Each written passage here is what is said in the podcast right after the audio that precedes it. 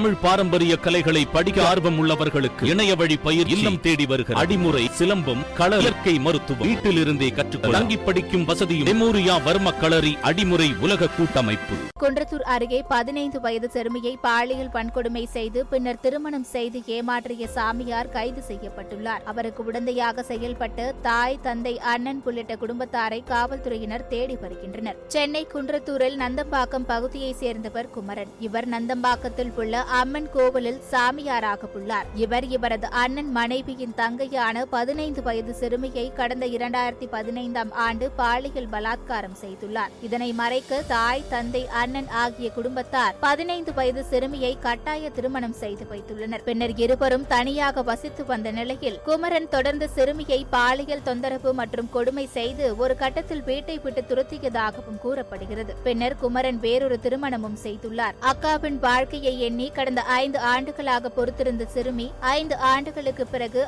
ஆதாரத்துடன் தற்போது பூவிருந்தமல்லி காவல் நிலையத்தில் புகார் அளித்துள்ளார். இதனைத் தொடர்ந்து பூவிருந்தபள்ளி மகளிர் காவல்துறையினர் குமரன் மற்றும் குமரன் குமரனின் தாய் லோகம்மாள் தந்தை ராமநாதன் அண்ணன் வீரமுத்து குமரனின் மனைவி புவனா உள்ளிட்ட ஏழு பேர் மீது போக்சோ சட்டம் குழந்தை திருமணம் உள்ளிட்ட ஒன்பது பிரிவுகளில் வழக்கு பதிவு செய்து குமரனை கைது செய்தனர். குமரனுக்கு உடந்தையாக செயல்பட்டு தற்போது தலைமறைவாக உள்ள அவரது குடும்பத்தாரையும் போலீசார் தேடி வருகின்றனர். இந்நிலையில் சிறு வயதில் தனக்கு நடந்த கொடுமைக்கு நீதி கிடைக்க ஐந்து ஆண்டுகள் கழித்து தற்போது இருபது வயதில் பாதிக்கப்பட்ட பெண் புகார் அளித்திருப்பது குறிப்பிடத்தக்கது.